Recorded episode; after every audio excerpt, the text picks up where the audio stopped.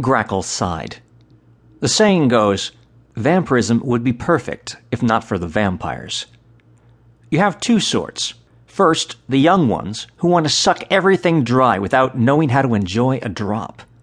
But the shortcomings of children, you learn to forgive. At some point, they become the other kind bored aristocrats, ensconced in the cultural high ground of evil, but feeling murder is beneath them. Has that happened to you yet, Gaius? If I ask around about you, will I hear that's what you've become?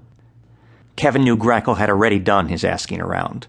If he'd been able to find out anything from the locals, he needed to learn what it was. The elder vampire continued. Most of our kind barely skim the potential of the gift we've been given. I've seen the world from vantage points few would dare, where no mortal can tread and hope to survive.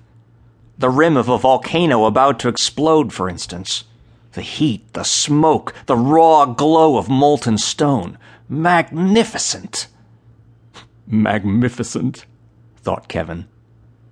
I have climbed dizzying rock faces with just my claws and fangs. The intoxication of those seductive heights, every limb in my body shivering with the temptation to let go. Oh, you cannot imagine the thrill of finally surrendering to that impulse, the delicious fall a thousand feet and more down onto jagged rock, the rare mountain air forced into my dead lungs on descent. Simply jumping out of an airplane without a parachute doesn't compare. Although you should try that too, especially when you plummet directly into a fissure in the earth. Subterranean freefall. The switch from atmosphere to below the earth is indescribable. Then the wait in exquisite agony as your body slowly stitches itself back together. The pain is like a drug opening up new avenues of the mind. He really is Eddie Van Housing, Kevin thought with a giggle. It amuses you to lay yourself out like a sacrifice on this altar before the eyes of a dead god, but I challenge you to offer your body to the rude earth of the world's farthest corners, not these pretty. Here he sneered. Artifacts of man's delusions about the infinite. It's true a vampire can neither live nor die, but few have ever made more than a half hearted attempt at either. Perhaps you've been to Europe? I've walked across the bottom of the ocean. Want to know what the mid Atlantic ridge is like?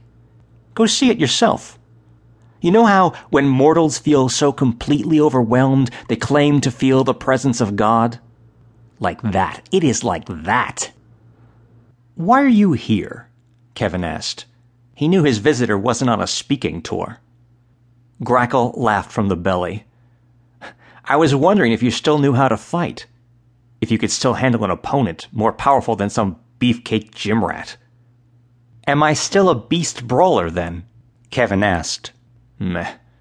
To be honest, if I were human, I'd fear heart disease more than you.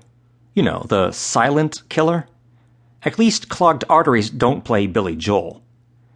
Hey, you know who hangs out in churches all day? Old people. You've gotten old, Gaius. Just Kevin.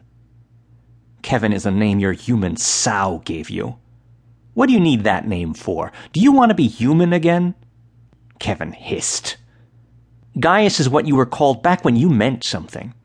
Sure, you were young and stupid, an absolute bore. But you believed in evil then. You were a child, but a beautiful, vibrant child of evil. Now look at you. You really are a Kevin, Gaius. Call me Kevin.